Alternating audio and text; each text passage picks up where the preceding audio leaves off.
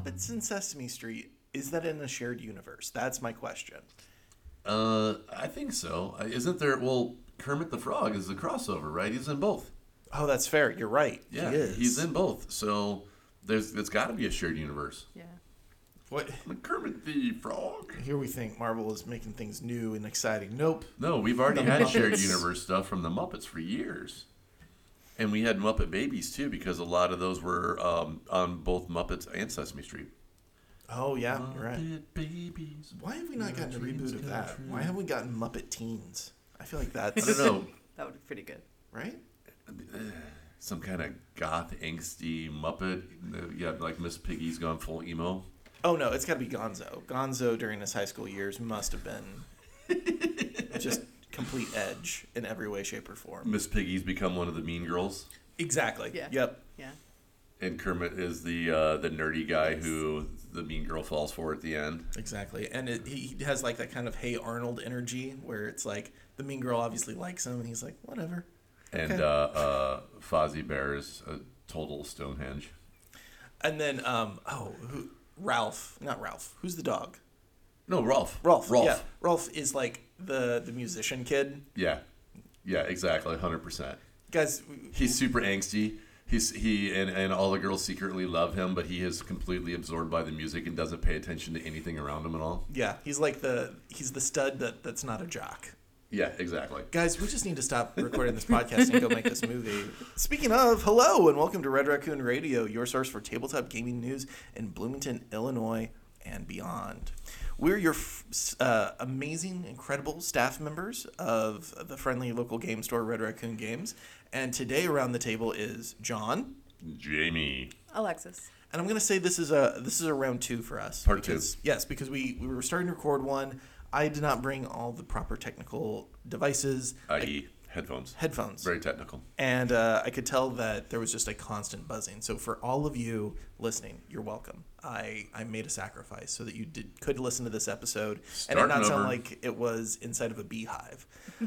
I didn't even remember what we were talking about before, so I guess it works okay to re-record since I wasn't awake enough to remember what we did the first time. We definitely have better energy right now than we did when we first started because when we first started, we were all just like, caffeine is "Hello." kicking in. I still haven't had any caffeine, but I'd say I'm like a notch up on the energy. Do you need a Diet Mountain Dew? Because I brought an extra one for Jamie, seeing how I made him. for those of you that don't know, Jamie uh, constantly has at least two to three Mountain Dews uh, during the series of a podcast. He normally pre-opens the one them, but we are going to hear a, a snap hiss Well, this eventually. one, this one's open. That one's empty already, though. I drank that one in the first round. And I will say, as soon as I offered it, Jamie's hand was out. He was ready Yeah. for it. He knew he needed it. So yeah, if you need to go, I don't think caffeine, anybody who I'm listens to this podcast is shocked by the fact that there's a Diet Mountain Dew near me. It shouldn't be. No, no. I should people get should know. credits from from Pepsi Corporation. I will go ahead and reach out for sponsorship opportunities. Yeah, I'll, I'll let you know what they when they respond. But as many live then, videos that a Diet Mountain Dew is in my hand during the live video. every single time. You could just collect all of them in your office and make a chair out of them. Oh, that sounds very uncomfortable, though. It's like the the the uh, throne in Game of Thrones. Oh yeah, you shouldn't want to sit on the throne. It, wasn't that the logic behind that? Because yeah, because there's so many swords there, and it was Yeah. pokey and uncomfortable. Yeah. The actual it was interesting because the the skirmish game for Game of Thrones was very much more based on the books than it was the TV show, and so they actually had a four scale um, actual throne. And in the TV show, it just looks like a normal throne made out of swords. The actual one was like 12 feet off the air with like a walking step up to it, and it was all just swords. Yeah. Uh, and it was incredible. A Song of Fire and Ice. I think most of the, not all of them. I think most of the good, um, the good games based on those were actually Song of Fire and Ice and not Game of Thrones, right? Yes. Most of the, most of the ones that did well. Although I guess the Game of Thrones card game from um, Fantasy Flight lasted multiple years. There was an no LCG. idea. Yeah, when I first bought the store, it was pretty competitive. That's, There was a group of guys that showed up every Tuesday, and they were pretty diehard. And when they did store championships, I would have to coordinate the store championships with, with the, the stores in Springfield and, and Champaign and Decatur and Peoria. So we all held the Game of Thrones store championships on different days because it was the same group of people that went to every store and they traveled around. I find that so unbelievable simply because there's so little going on in the Game of Thrones books that is magical in any way, shape, or form, and I cannot get my brain to process. I barely get my brain to process a Lord of the Rings card game, and I played that one. I know how it works, but Magic is such a rare thing. I don't know how you would make an exciting card game out of it. It was it was um, it was the same group of people who also played Netrunner, right? Oh, Most of them played Netrunner and Game of Thrones competitively, and they would drive to. Some of the guys would drive to the FFG Center in Minneapolis, which is eight and a half hours to get there from here. Wow. And they would drive up there when they did the big regional tournaments, or regionals were usually in Chicago, and nationals were always in Minneapolis. And they would just all pile into a car and head off. And it's, it's not really a lot different than, you know, last weekend we had a whole group of uh, two parents and a whole car full of kids that packed it up and headed to, was it Cincinnati where the, the Pokemon I don't remember. is uh, it's somewhere in Ohio. It's either Cincinnati or Columbus, where the Pokemon International um, uh, Tournament? game was. The tournament was, and they just packed up and headed. Wow. Away we go. I guess that's part of being in the Midwest. We're used to nothing being near us, so we jump in the car and drive to wherever we want to be. I was talking to a friend who was thinking about moving to England, and she was just saying a two-hour drive in England to English people normally seems like an infinity. Like it's a twelve-hour drive for us. That's how they seem to approach it. And she was just flabbergasted when she was like, "Oh yeah, I'm just gonna drive up there," and they're like, "That's two hours. Are you gonna have to stop multiple times? What are you? Are, do you have enough gas? Are you sure that you can get there in one?" T-? And she's like, "Yeah, I'm pretty sure I can. It's, two hours. Considering their country is the size of one of our states, I, I get it, but still, Is was England's what the size of California and Oregon? somewhere around there, yeah. something yeah. like that. Yeah, I've been there before. the the the The problem with England is Ooh, not the topic. size of the driving in England is not the size of the country. It's the roads. Yeah, because once you get off of the major interstates, they're these winding, twisting paths that were they used to be goat paths probably back in the day, and nothing goes in a straight line, and they're super narrow. And I almost had a heart attack the first time I'm on this like um, driving on this this road that was already kind of narrow, and then there's a truck coming at me, and I was like, oh god, oh god. make a decision, make a decision, make a call. Yeah. Um, so speaking of things that were somewhat high intensity and somewhat chaotic, how was the store last week, Jamie? Really calm actually. Really mm-hmm. nice. It was it mm-hmm. was a good time. We enjoyed Did that feel good to say out loud, even though you know it's not true? Does it is it therapeutic? no. It- we what i was saying before is we spent most of this week we didn't have any big releases or any big events this week. It was just just normal running the game store with our normal events that we do. And we got a lot of cleaning and organizing done that we needed to do the the big focus for this week was working on the storeroom so that when we go to restock something we can find it because things were just in, have just been in piles in there and and um, really a lot of that was spearheaded by Chance and Ryan and Ken. Alexis helped quite a bit, and Ariel was in there working on stuff too. Uh, but it was really a lot of those three people, and it was mostly Chance and Ryan.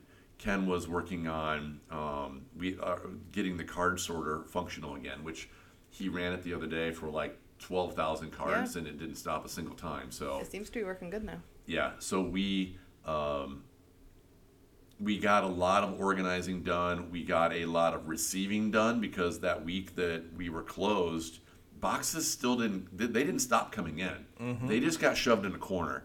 And I think we got almost everything out of the corner. The only things that haven't been received is there's a box back there with the die RPG in it because we don't have an invoice for it, so we can't receive it till we get an invoice for it. It's got die RPG, heart, and Mörk Borg. Oh, Yeah, Mörk Borg is mostly a zine. It's not a hardcover like some of the other Mörk Borg variants have been. And then there's like five boxes of tiny plastic robots that all showed up on Friday at like 11:45, and we just said we don't have time for this. The store is opening in 15 minutes. you will spend all this time learning Pokemon names, but when it comes to giant robots, they're all the same to you, aren't they? Yes. Okay, all right. Well, that's because 12 of them are named Aerial. Somebody ordered an Aerial, like, I need that Aerial. And I'm like, well, these are all named Aerial. Which one is it? Do you want the Aerial Gundam 4 or the Mark area or the Arium V.30 or the. right now Jesse is Not somewhere. a V, it's a new. yeah, Jesse is Wait, somewhere what? feeling like I'm. I'm needed somewhere. I need to talk about giant robots with somebody. in the What's going on? Yes. The, the V means uh, new. I don't know exactly what the translation is, but it's it's NU. So if you were to like read it, it's not V. Like, it's the. It's Greek? like the, the Hi-Nu Gundam, not the high V Gundam. It's not a grocery store. Delicious. I, I had no idea. oh, I just saw Jesse walk by. He. He he summoned. We we Yeah. said his name three times like Beetlejuice. He appears. But we got caught up on a, a just a ton of stuff, and that's what that's what our goal was. At the end of last week, I I put out a message in Teams and just said it was chaotic last week. This week, our whole goal is just to clean and organize stuff and make our lives better for the future. Next week, now we have to start sorting through all the boxes that are still packed that we haven't touched since we moved, because at the end, things just got shoved in boxes and John, you had to go home and, and get a set of headphones because I don't know where mine are at. They're somewhere in a box. I don't know where. There's a lot of stuff.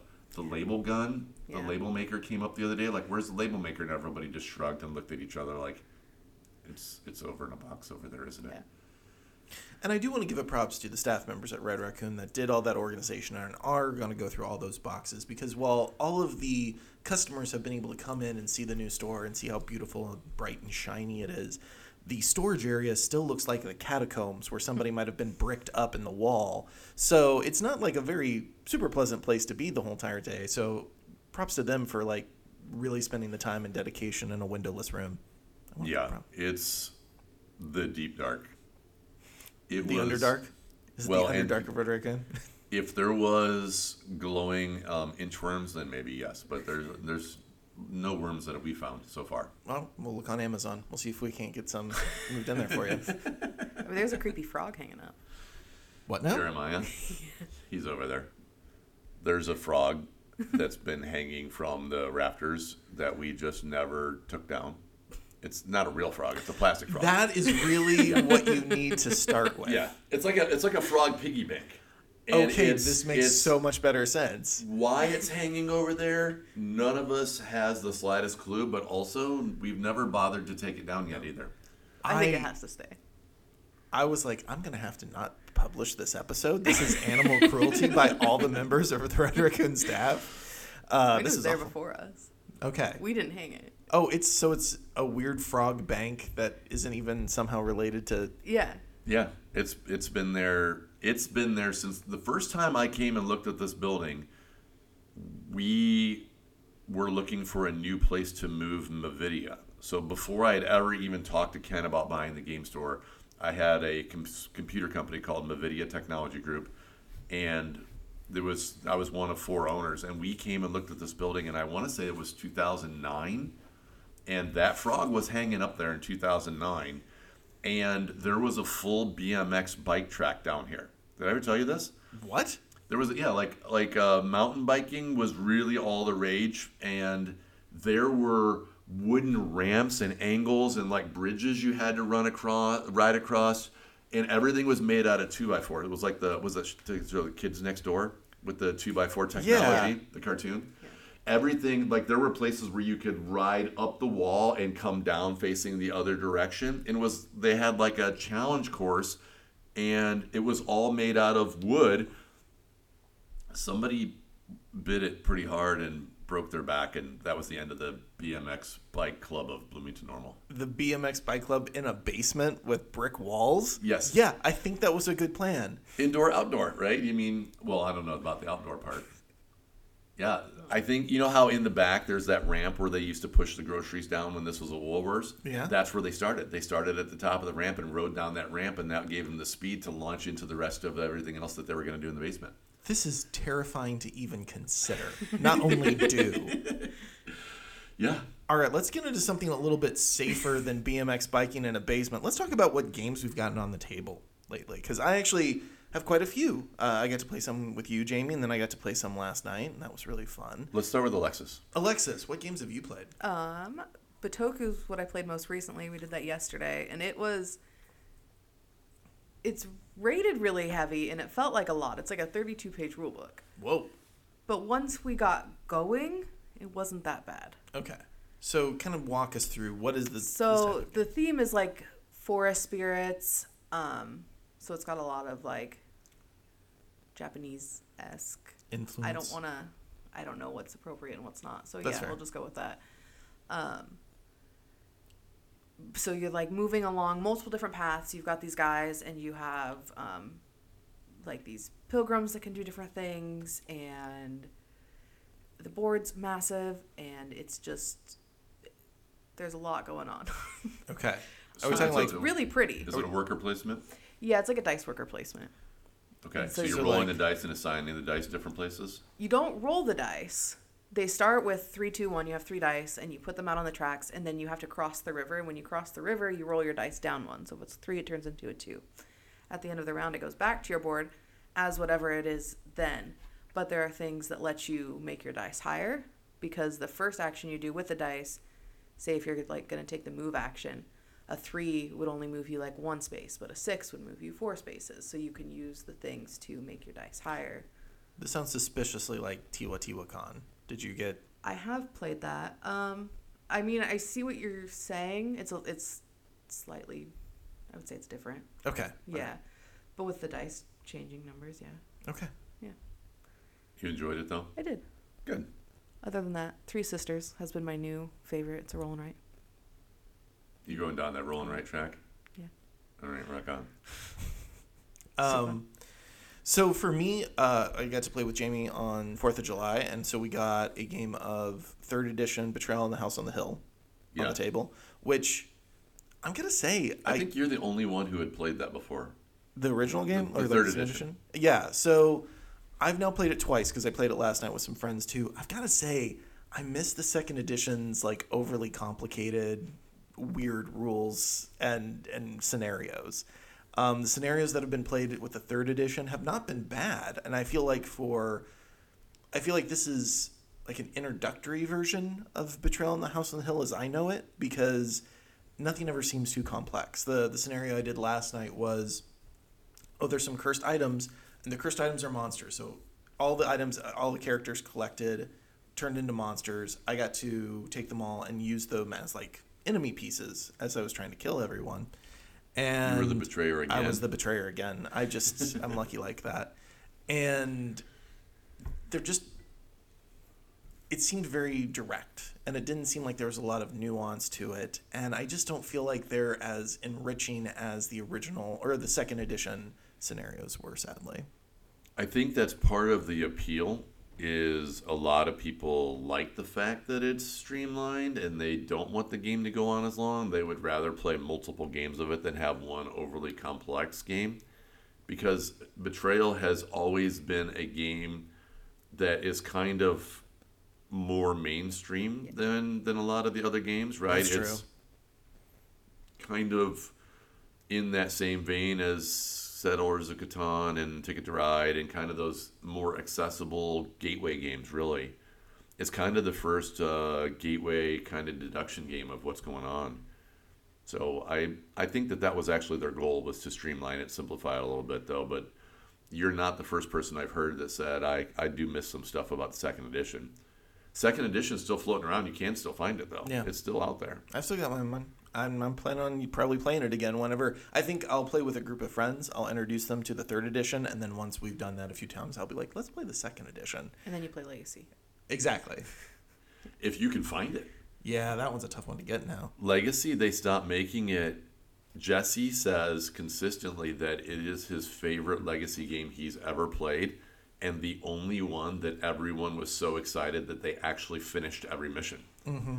Because the Legacy game sets up the the past of why are all these crazy things happening in this house because you play it over multiple gen- multiple generations of the family live there. Yep.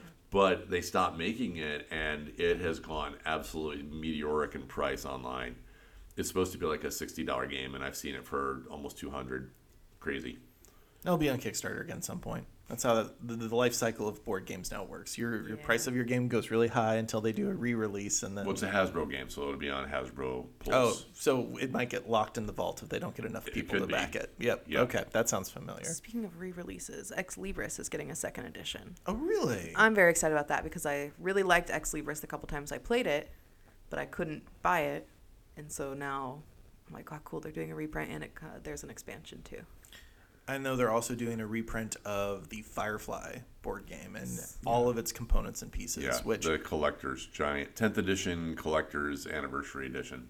which I feel like that game is a odd hodgepodge of so many desperate elements of a game. Like you have this one scene where you're flying around in space and you're just changing it up, and then all of a sudden you can do a train robbery in the middle of this episode, and so you like have this whole total separate board that you have to go work on, and it just it felt like a game where people were just plugging things in that seemed to work, but didn't really have a lot of synergy. And I don't know if I'm wrong about that, but I think that's kind of like the TV show, though. that's fair. There's an entire episode of nothing but flying around, and we got to find some fuel, and we need to get some food and clean everything up. And then the next episode is, is a train robbery, or the episode. You know, there's all these different things that happen in the show, which is I, I think what a lot of people why people didn't understand it when it was first released on TV. That they couldn't grasp what was going on because they expected a sci-fi show must be a clone of Star Trek or Star Wars. And what they got was a cowboy show just in spaceships. Yeah, well, and that's why uh, you know you can mix all of the various versions of Munchkin together, and a lot of people will mix Star Munchkin with the good, the bad, and the Munchkin together, and they call that Firefly Munchkin. Oh, I like that.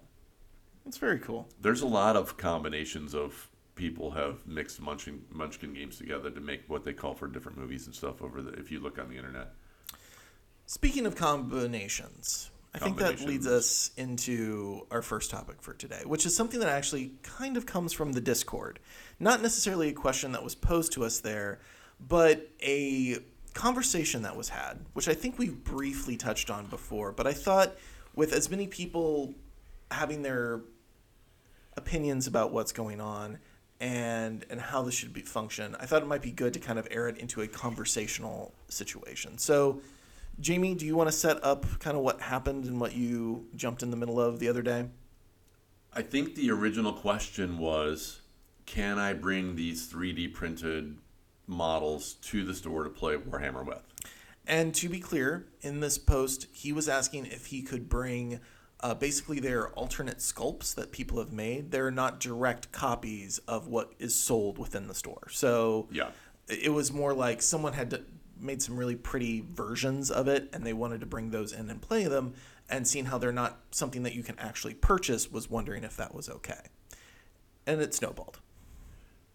As all good internet threads do, right? They they start snowballing and and to back things up just a little bit, when we came before we went into COVID, we had been looking at the idea of charging for uh, table space in the events area because we were doing some deep dive numbers analysis and we realized that we had about 30% of the people who came to events every week spent less than $5 per month in the store.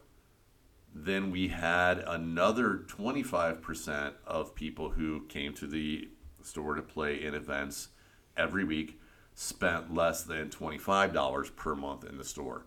So 55% of the people who were playing games every week weren't actually shopping with us. And we were trying to figure out what was going on and why. Because there's some real costs to having the event space. Mm-hmm.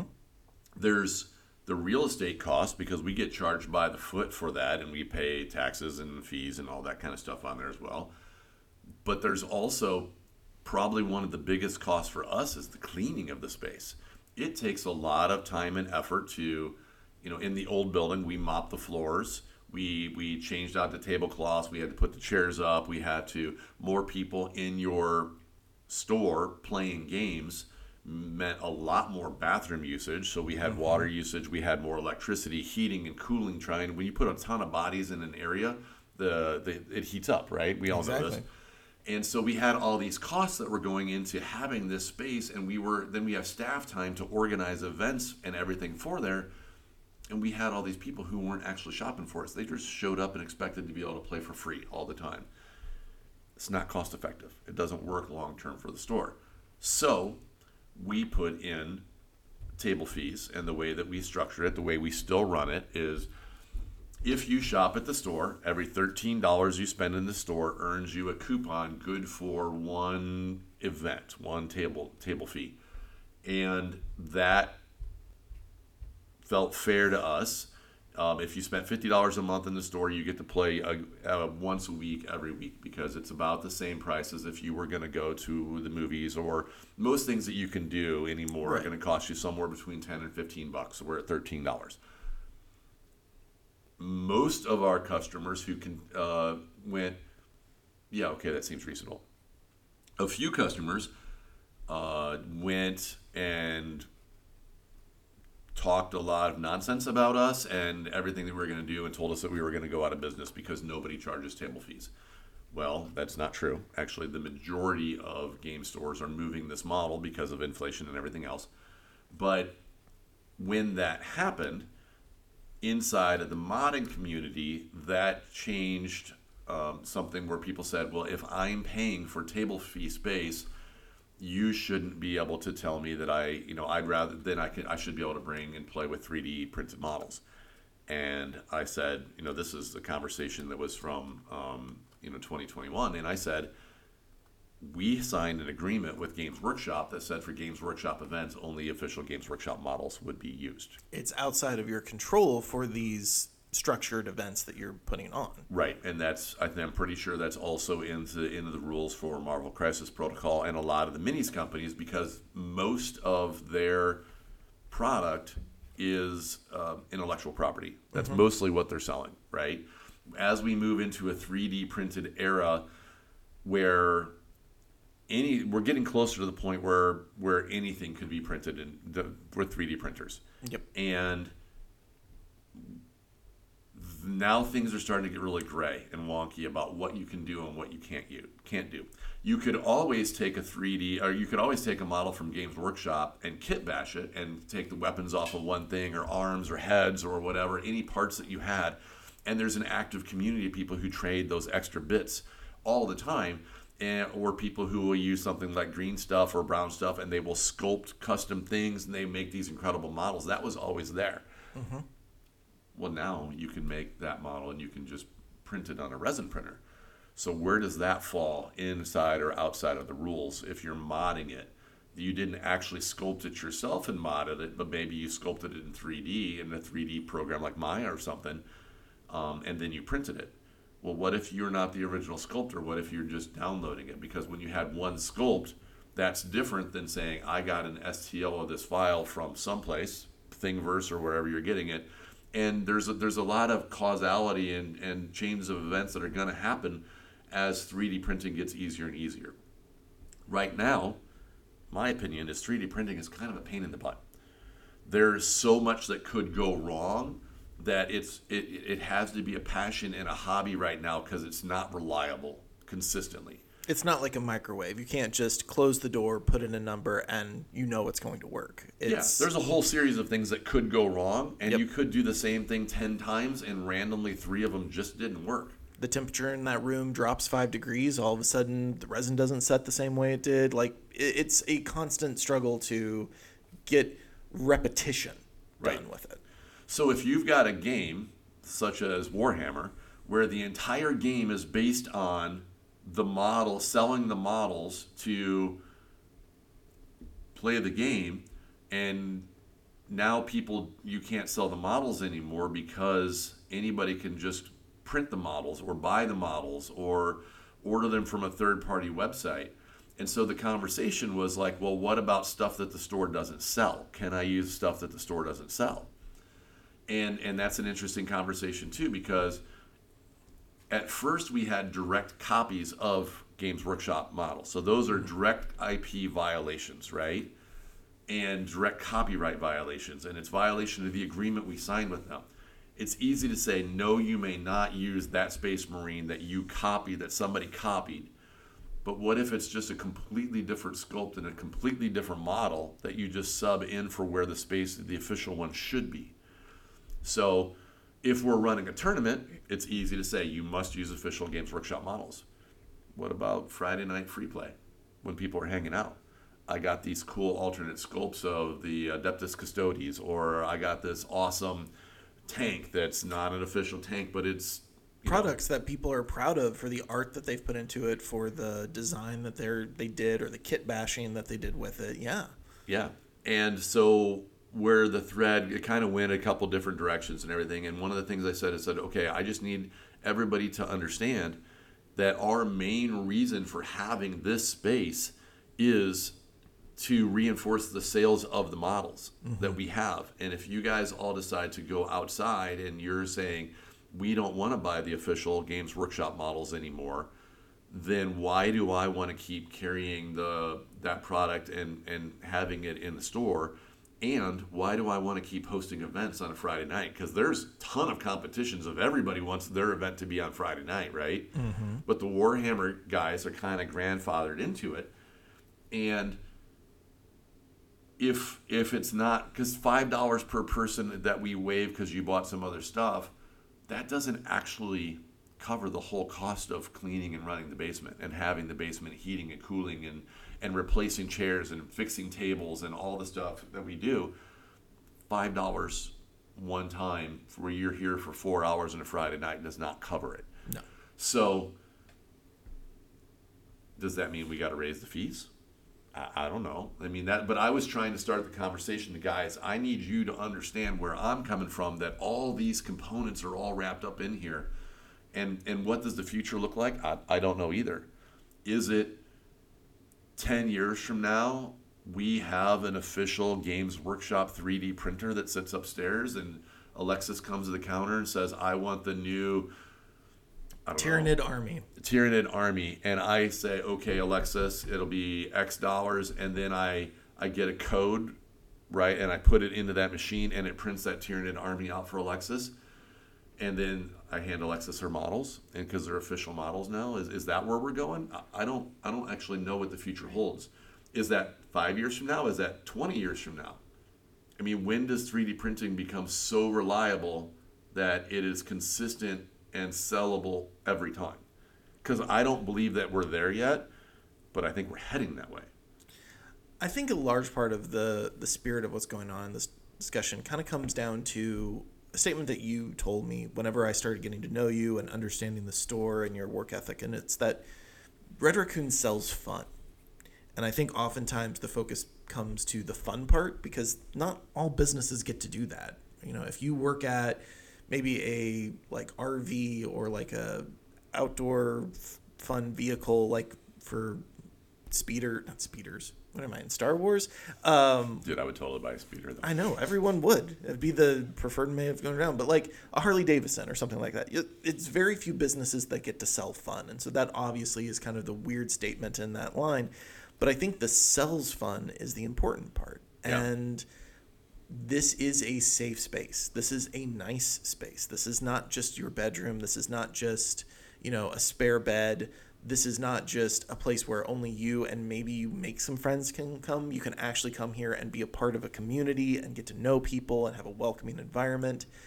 And when people ask these questions, sometimes I don't think they're necessarily thinking what is in the best interest of the health of the store it is what is the best interest of the fun that we're trying to have Right. and i think that sometimes gets lost in the conversation from the the customer point of view Well, and and it's also not unlike um, proxies in Magic: The Gathering or Pokemon. yeah. Some of those cards have gotten so expensive, the new guys, the young guys, can't afford a full set of dual lands. They can't afford a tabernacle. They can't afford to play with the Power Nine. They're just unobtainium for them right now. There's an entire industry that has been built on counterfeiting cards and selling them on sites like Amazon or eBay or wherever we see counterfeit Pokemon cards being purchased by parent unsuspecting parents for uh, at flea markets all the time. Here in town, like Third Sunday Market, a parent came in and said, "Yeah, we just got these cards out at Third Sunday Market." I'm like, "They're all counterfeits. None of them is real." If your kid's six years old, cares? do they care? Yeah. Do you care? But the then those counterfeit cards are are so good and so accurate now that we spend time training staff members to realize how to spot them. How do you so how do you police counterfeit cards? How do you um, say to somebody, "Hey, you can't play with that card in the store. You have to play with the real version of it, or nothing at all." And so it's this it's the same conversation that we're we're having where if there's a cheap knockoff available, and I don't care what people do at their houses, do anything you want at your house, but at the store, you know, we're Obligated. obligated under contract to not allow these things to happen and it would be detrimental to our health if people started buying these knockoffs or 3D printing everything on their own to the point where it would be would we have to change how the the gameplay space operates? Do i get rid of friday night warhammer or friday night magic eh, if they're not making money and give that space to another community who is actively supporting the store? Because everybody's jockeying for position of everybody wants their things. Everybody feels like their community is the biggest community it's the best community and should get first priority doesn't matter how small your community is everybody attack, comes at us that same way They're proud of it. They're they're proud of the community that they're building. Absolutely. And and there are great people in every single one of our communities, but we're still a store first and it takes this money from the sales to do all the other cool stuff that we want to do for creating the safe space, creating the clean space that we do that's that makes us different than other stores. So to kind of veer off this conversation just a little bit, how far do you think we are from having a game that completely relies on a person having a 3D printer to actually play? Like they produce the rule books, but they're like, here are the STL files that you get whenever you buy the rule book. You guys have to print off your own minis. We will keep on supplying rules and new It's like a print and play, but to the extreme. exactly, exactly that. So how There's a, there's been a bunch of Kickstarters for board games where they've said here's the STL, STL files and the rules while you wait for us to manufacture the official game. They give people all that stuff. Oh, I had not seen that. That's interesting. Yeah, have you seen that? I've seen that uh, several times. Not with 3D printed models, but I've seen it with just regular games that don't have minis, right? Yeah. You can print off all of the the score sheets and the board. I've And seen the rule book's a PDF. Yeah. And, Yeah, I've seen RPGs that you can you know buy the you know extra Kickstarter special thing and get the minis from the figures that are part of the unofficial 5e supplement that they are creating or something along those lines. Yeah, there's been some board games where you've been able to, as part of it, you back at a higher level and you get the STLs too. So I think, I don't know, five years, but I think it would be hard to do that yet. And it's probably more like 10 years because it, it's hard to do it right now because 3D printers have to be, I think, like you said, as basic as a microwave. Yep. It has to be something where my grandma could walk over to it and open it up and and put something in it and then get the result she wanted. And we're not there yet. I feel like it also needs to be affordable. Well, a lot of the yeah, the resin's the expensive part. The printers themselves are pretty cheap, but the resin, if you had to print a bunch of minis, it can get pretty pricey. It's probably not as pricey as buying a, a 40k army from GW. Well, it's definitely not as pricey as that, but but uh, it's It's an investment. it's Jamie. pricey an if you consider time, but Yeah. a lot of people Yeah. don't put value on their time. You know, and that's that's something that we see a lot across, particularly in America. I think Europe is probably better at putting value on their time than Americans are, but a lot of people don't put value on their time. And if it's your hobby, you know, I mean, um, I've spent plenty of hours on stupid stuff that Kelly's like, "What are you doing?" But I don't know. I don't know how far we are. in prepping for this article, I thought about it a lot of how if a good company could come out and say, we want to be a 4K competitor, but we don't want to do the manufacturing cost. We want to do the book cost. We want to play it. And then that then builds a community of people who actually are proficient within 3D printers to start basically making a side business of just producing these models that then can vary in size and shape and, and change as need be. And then seeing what that community develops out of, I just was kind of fascinated by that idea of how it cuts down. So what you're talking about is Frostgrave. Frostgrave is uh, kind of adjacent to what you're talking about. Frostgrave is a minis game where they said, we're not going to make any minis. Use whatever you got on your shelf. Everybody who wants to play Frostgrave already has minis at home. So go use whatever you have. We don't care if it's 40K. We don't care if it's Kings of War or Bolt Action. Use any minis that you want and, and have fun. Here's the rules Interesting. but they they didn't sell it as a PDF, right? They sold it as a hardcover book. We've we've carried it. We we sell it, um, and it's used whatever minis you have. Sorry, we're laughing because uh, Alexis has brought the squeakiest water bottle in the world, and she's doing so much to try and not get the squeak on the microphone, but we cannot. Yeah, but I mean, I think you know, there's a point too where we've got um, what's that thing, Glowforge? Yes. Which is uh, it can cut wood, it can cut glass, it can cut all these different materials. So how far are we from Glowforge etching a board for you, and that's the board for your board game, and you 3D printed all the minis, and you use a laser printer to print out all the cards and score pads and everything else that you have. Um, how far are we from somebody who just designs something completely where if you have the right materials. Now, of course, Glowforges are really expensive right now, so not very many people have them. But just 3D printers five years ago were five times the cost they are now. It was something that a university might have that you could use, maybe if you're lucky. Yeah, and they're just you know as technology marches on, we know that everything will get cheaper and cheaper. As an example, and it proves how old I am, I remember the year that my mom asked for a microwave for Christmas when I was a kid, and Dad loaded me and my brother in the truck, and we drove to the store and we bought a microwave, and that microwave was fifteen hundred bucks. Wow. And now microwaves are what 175 for a good one. Yeah, good one. I mean, you can get You can get cheap ones for 100 bucks, right? not mm-hmm. even. Yeah. But yeah, Yeah. if you want a good one that's going to last a while, that's got a bunch of cool features. But if you want a small, basic one, you can cook some popcorn in or heat up a bowl of ramen. Now, did they have to 30 load the plutonium directly into that microwave that you bought back then? It was so big, John. I, it took two of us to carry it. It was that big. It was. It, Oh my it's like yeah. This is way before them getting small enough to hang underneath the the counter or something like that, or the cabinets, right?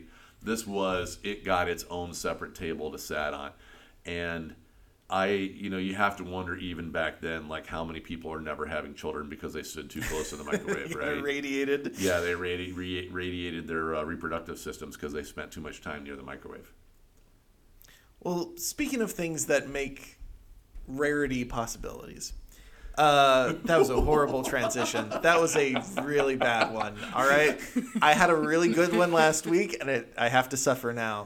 I, we would go amiss if we weren't talking about board gaming news and talked about the fact the One Ring has been found. Yep. It's a rare The the One Ring of the Magic the Gathering set for Lord of the Rings has been found. It has been graded PSA. I can't believe that it there okay, so I have not been able to find firm news, but the card was graded at a 9. Yes. Which is great from what I understand. I talked to Ken about this a little, little the other day. It's like there's so many factors that prevent it from being a perfect 10. Was the edges cut perfectly? Is it perfectly centered? Is it perfectly is the print on it perfect? Which is harder to do when you make one. Well, that's just it. Okay, I've got some beef if that's the problem. Now, if this ha- if something happened while it was in the packaging that prevented it from being a 10, that I'll understand.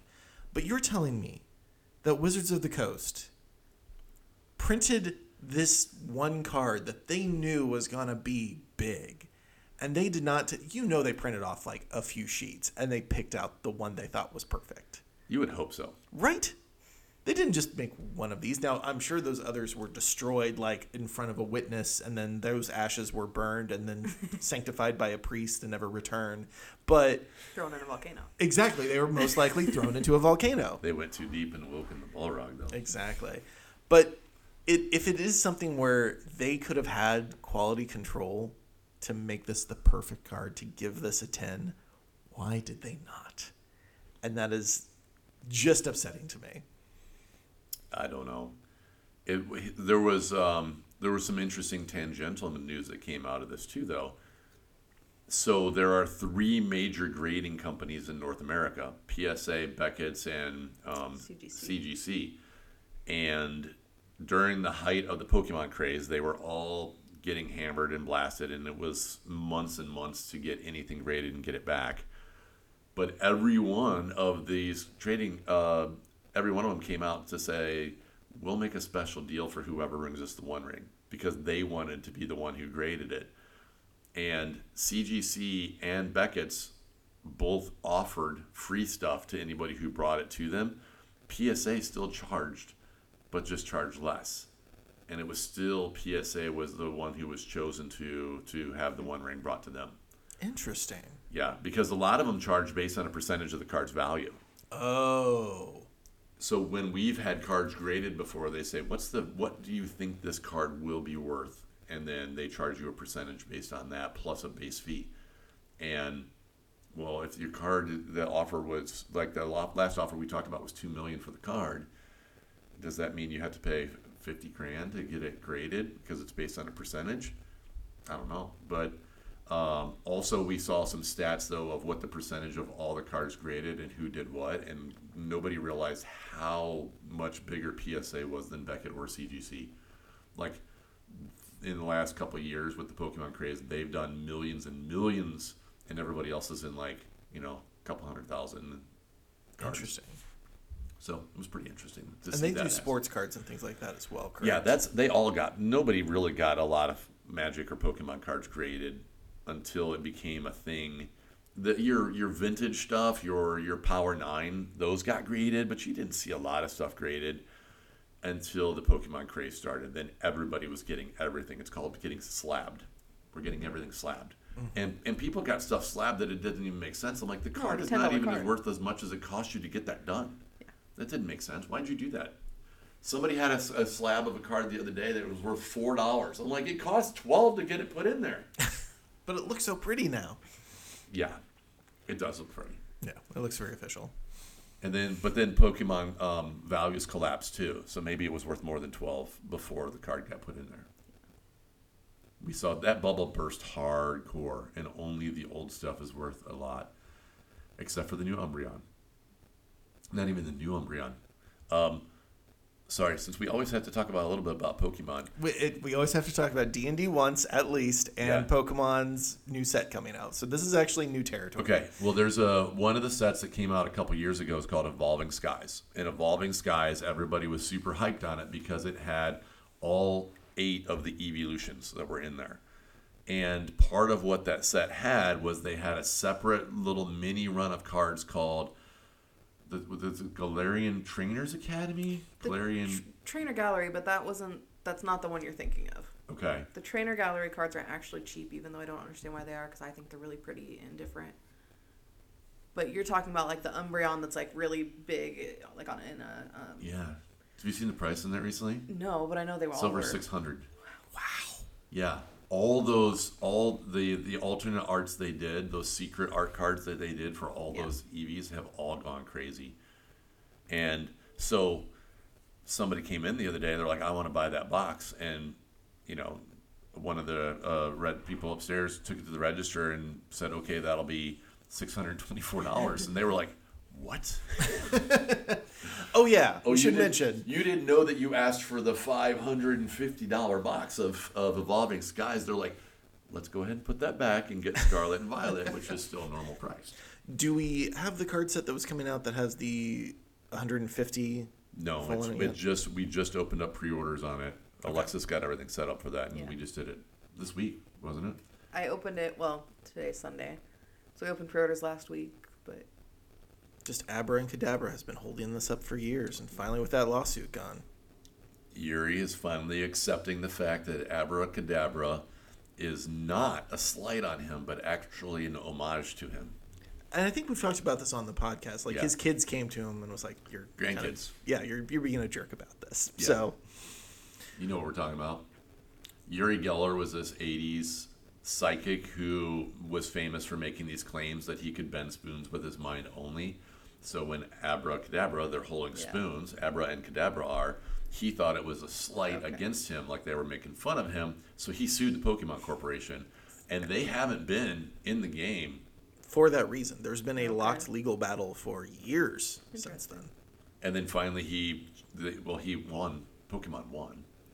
Um, and then he stopped complaining about pressing charges when he an article came out maybe a year or so ago that his grandkids came to him and said, "They're not making fun of you. They're make, having an homage to you. This that this psychic character would have a spoon because of all the stuff that you did." Yeah. Okay. Yeah, it's just a fun little side story in Pokemon. Yeah. So sadly, that set's not coming out right now, but it'll be it'll be soon. It'll be soon. Until then, however, we have a lot of great stuff that is right now on the new hotness. Yes. So we're all pulling out our phones so we can look at the photos that I just took a few minutes ago. That luckily we redid the podcast so I could look at this uh, and get a picture taken for it. But yeah, I'm I'm seeing a few things on there that I have not seen before, such as uh, the new Unmatched for Hell's Kitchen and Redemption Row came out, and those characters are Daredevil, Elektra, Bullseye, and Ghost Rider, Luke Cage, and Moon Knight. Yeah, the unmatched games are made by Restoration Studios. That you know, most of what they make is restoring old games, right? Like they did um, Dark Tower, Dark Tower, Fireball, Alley? Vendetta was them, Vendetta was them. Fury Road. Fury Road. They also did um, Downforce. I think is one of the games. Yeah, but then Unmatched is probably their biggest game that's not directly attached to that. And has done a really good job of playing in some interesting because they have Buffy the Vampire Slayer sets coming out with that. They have a lot of historical sets. It's been Everybody interesting wants to the see. Bruce Lee set. It's just really hard to find. Yeah. It was called Legends, and it's got uh, there's one with there's Fog and Cable, which has got Sherlock Holmes in it. Uh, yeah, there's uh, there's uh, several of them that have Jurassic Park stuff. So Dr. Sattler and the T Rex, um, the Velociraptors in there. So you can fight Bruce Lee versus a Velociraptor if you wanted to. I feel like this is what Funko Pop's board game was trying to get at, but they just didn't have the full gumption to get done. Uh, We also have a very cute new uh, squish squishable, which is a mole, Yes. and he's adorable. He's cute. I don't know where you posted this picture at, John. Oh, I'm I not seeing thought it. I texted it to you. Hang on. I've got it. I don't have it. Uh, the, the, Squishable has so many models coming up that Alexis was totally geeking out. Yeah. yeah. And we've got, uh, it was a pretty massive order. Yeah. It was so massive that they're sending us free massives as part of the order. Um, there's just a, there's just so many of them coming out. There are, uh, for those of you that are Squishable fans, the Plague Doctor is what got it all started for us, and they're coming out with the Halloween editions of the Plague Doctor and the Plague Nurse, and they're called the Spooky Doctor and the Spooky Nurse. I'm sorry. I'm not gonna. I'm not gonna harsh their mellow on this, but isn't it just that they are the Halloween versions? Like it's a plague doctor and a plague nurse. I feel like they already fit into Halloween. What do they do to make them more Halloweeny? I don't remember what those ones have They've on gone it. goth. Okay, because my brain is stuck They- on like the What? autumnal mushroomy ones that are There's really neat like looking. uh, spiders and webs on their costumes, and Okay, okay, that makes. I was like, Yeah, because there's they a are nature- goth. Like this is not making sense. There's like the Nordic nature ones too. That's what you were talking about, Yes. right? Like, like they've got horns, like they're forest creatures or Yeah. something, and they're all in greens and browns. yeah, I'm excited about those ones. And there's a there's a dentist version coming out too, Plague Doctor DMD. what? are you are you making fun of me now? no, I wanted to see your face. That was awesome. no, I'm actually not kidding about that at all. It's actually that one's real. That one is real too. Yeah, there's there's so much cool stuff coming out. They're they're also really leaning into. Last year they did a Christmas version of the Plague Doctor. Um, and this year they've got they've got a lot more Christmas specific ones coming out. They've got a couple of St. Patrick's Day specific ones coming out. Um, not St. Patrick's versions of the um, uh, Plague Doctor, but just of St. Patrick's Day squishables, like a shamrock. Gotcha. Okay. One of the things that I had asked about, as I said, "Hey, you made the the wizard and you made a witch. Can we get more what I would say like RPG type characters, and A to be squishable barbarian. Yeah, A squishable ranger. and they're they're coming out with a knight and a Viking. Look at the next, that. Yeah, the next ones that are coming out too. So Jamie making friends and influencing people. I know. Uh, I th- we'll see. The other one I asked for, I don't know if I told you guys this or not. I asked for them to make like the full D7 set of dice as well. Oh. I think Oh. squishable dice that are soft and cuddly ones versus we got the big Ultra Pro Yeah. D20s, but they're a little bit too big to be practical, and they're mostly just round. Yeah, they're really firm too. Like they're not comfortable. Like I feel like stuffed animals are supposed to be. You Yeah. can't use it as a pillow, really. It's Yeah. more of a decorative piece. Or it's really good to chuck it your friends across the room too. Or employees. That's happened a few That's times. That's happened as well. Uh, I did see that they're making a That's Pretty Clever for Kids, which, Yeah. as far as dice games go, that's one of my favorites. Uh, the pretty the the clever series has been imported. I forget where it's originally from, but Well, I'm assuming it's Germany? Germany since it's Ganz Schön Clever. That Yeah. sounds German to that me. That sounds Yeah. right. But it has been one that I can always take to like non board gaming people's houses and always have a fun time with. Um, a lot of everyone is remaining active throughout the whole entire game, and I always think that's a hallmark of good games nowadays. The other thing that we got in that I was excited about was Mother of Frankenstein. And this is a big Kickstarter that we pulled in. It's it's this Frankenstein esque kind of gothic horror.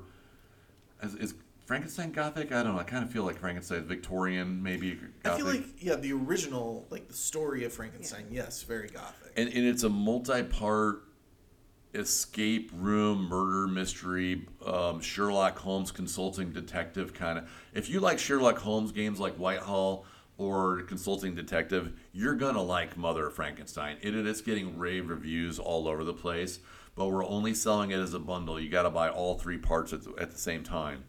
And it builds on itself as it goes along when you solve each part of the what's going on um, you know once you solve chapter one you go into chapter two well things that you knew from chapter one now also affect what's going on in chapter two as well so that's kind of a big chunky one that came in and uh, yeah, it's getting it's it's yeah the, the internet has gone wild The stuff of legend is one that I'm interested in. It sounds really neat. I remember looking it up and then I saw that you backed it, so I was like, okay, cool.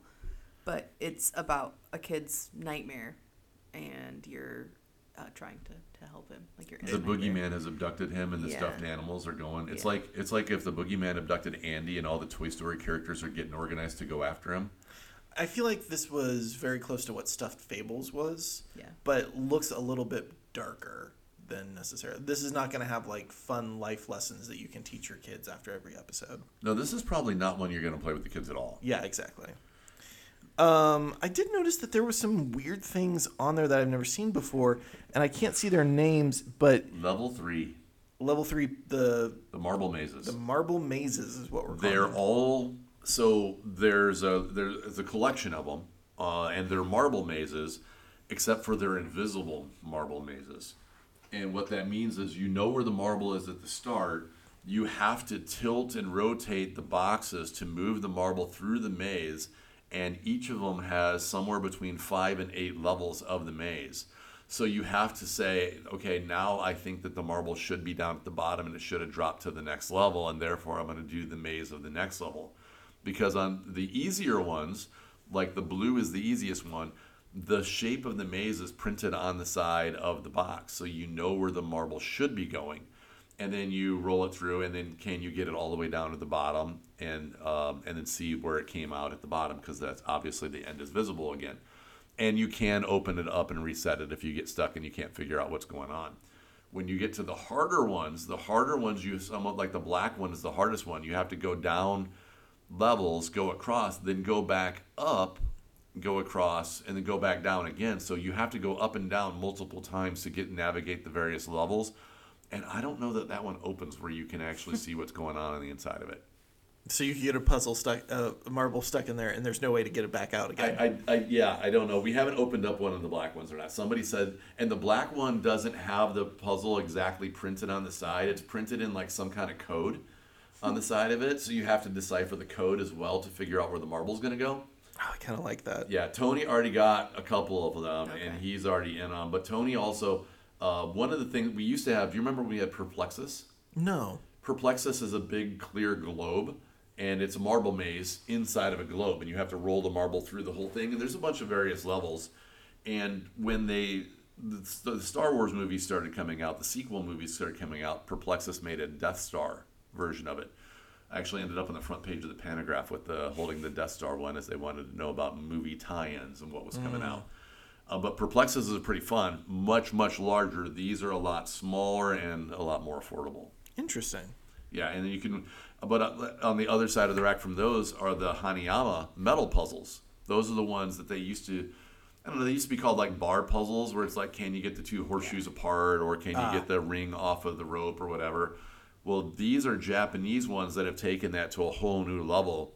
There's levels one through six of these puzzles of can you take it apart, and then okay, you got a part can you put it back together? and so it's it's kind of like um, two faces of the same sort of one person puzzling of can I actually solve this and make this happen as I go along. There's also quite a few things on here that are just restocks of things we haven't had in a long time that are old that I was just like, I feel like people need to see this again and remember it, like Brass Lancashire, because uh, Birmingham sold out, but I was like, people really want that, so maybe they'll like this one. Um, Yeah, because Brass has moved into number one on Board Game Geek. We talked about that. Loch Ness. I did see you put a copy of Monster of the Week on there, which is a really good RPG. Uh, Long Shot. Long that Shot. was that was a horse racing game that came out. It's a roll and write horse racing game that came out last year. Yeah.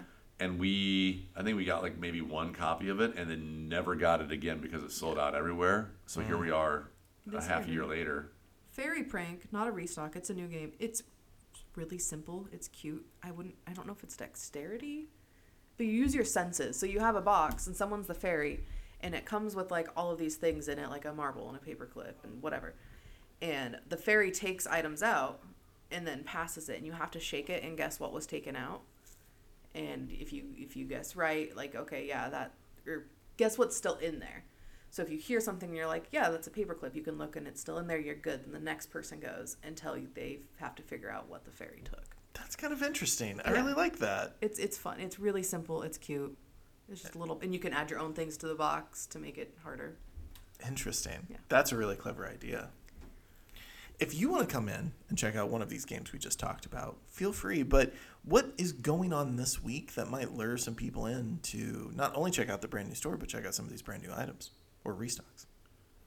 This is another one of those kind of chill weeks where there's not a lot of big events coming up right now because we, we just had a couple weeks of crazy. We get a couple weeks off, and then at the end of the month, it all starts again. Um, so this week, the only thing that's really different than normal. I mean, we're getting new stuff in. We've been trying to get a lot of restocks in and get it get in a bunch of new product as well.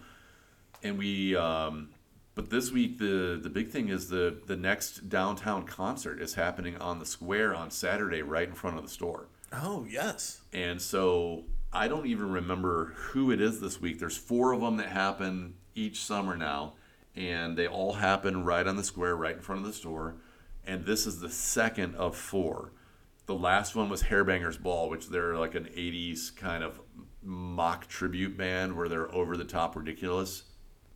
I'm not sure who this one is, but there's usually there's usually an, an 80s type band. There's usually a bluegrass a jazz and then more just straight country. That's usually the four that they do. I think that um, the jazz on front fest is coming soon as well. That's obviously a couple blocks away from us but james that runs jazz up front uh, does an amazing job of booking some great talent there as a way to come out and hang out and get a free concert. And, and have a couple of beverages we are in the middle of our Where's Waldo event with Bob's Bay. Bob's Bay is part of the local bookstores.org movement. And so Elizabeth reached out to us and said, Hey, let's, uh, are you, what downtown stores are interested in doing this? And there's 25 stores doing it. And there's a six inch tall Waldo hidden somewhere in the store. Hidden so well that sometimes our own employees don't know where it is. Well, if somebody moves it and doesn't tell anybody else where they moved it to, because yeah, it it took Ryan, Katie, and I a half an hour to find it the other day because kids had been in the store and they were getting upset because they couldn't find it. So it's kind of this thing. If you go to every store, you find Waldo at every store. The store gives you a stamp, and then you can turn it in at the end, and there's prizes, that sort of a thing. We're right in the middle of full-on summer reading program redemption. Yeah. We always participate with the library, and any kid or adult that, that finishes the summer reading program can come in and get a free pair of dice. And we counted the other day, we've already had a 190 coupons redeemed. Uh, normally, we will get somewhere in the neighborhood of 800 sets of dice that will go out of the store. And I always tell the kids, I said, Do you know why we do this with the library every year? And they're like, No, why? And they, they make a bunch of guesses, and some of the guesses are pretty fun. And I said, Ultimately, if you can't read books, you can't play board games. It's true. So I need you to be a strong reader so you can read board game rule books when you get older. And they're like, What? And their parents like, Oh, that totally makes sense. It's all a ploy. It's all a scam just to get people reading to buy Playing board the long games. game sometimes. Or card games. You can't play Pokemon without reading. That's true. Yeah, we we know that there's a new um, there's a Digimon pre-release that's coming up soon. Uh, Commander Masters uh, event is coming up at the beginning of August. Pokemon Obsidian Flames uh, the week after Magic. Gen Con's coming up. Gen Con's Oh, coming gonna fast. be big. Yeah. We're going to do our traditional Gen Con thing that we do every year of take a picture of a game you saw at a Gen Con and we'll give you 20% off if you order it through the store. And we do that every year to gauge the things that people are excited about enough that they saw at Gen Con that they, because we can't, I'm going to be at Gen Con the whole week. Can't, you can't even see everything, I swear, No. sometimes. I feel like you, you spend three days in the vendor hall and still not see everything or walk past something that was really cool. So this way, our customers help us determine what they thought was cool at Gen Con, and then we can go looking for those products to bring them into the store. Crowdsourcing answers. Hundred percent. Yeah. It's uh, it's the what is the machine called? The Great Turk, where you crowdsourced and said, "Go through this pictures." Do you remember when they used to do that? No. There was a company that you could get points for, and you would go through and say, and basically go through this massive pile of pictures and say what was in the picture. And I think that they were using it to train kind of photo recognition. And it was the early days where they were using humans to do it. And every picture that you said what what the topic of the picture was, you got like a, a fraction of a penny. But each one would take you a, a couple seconds to answer what what was in that picture and stuff. And I think that's how they trained some of the early photo recognition Interesting. tools. Well, this is us saying, tell us what the cool stuff at Gen Con was and help us find it. it. Yeah. But with that, I think it's time to bring this episode to a close. Uh, if you want a chance to talk about your tabletop with us, come and find us at Red Raccoon Games, located in downtown Bloomington, Illinois. Or you can always reach out to us uh, at info at redraccoongames.com. If you put podcast in the title, we'll be more than happy to hopefully give you a shout out on the show. We also now have our Discord where you can come in there. There's a few groups of people there that we talk a little bit about the episodes and I give a little heads up whenever it's live. So feel free to join us there. I want to thank Jillian Mesner for the use of our theme music. And yeah, you can also always review us on any podcast app of your choice. But until next time, keep playing. Thanks, everybody. Bye.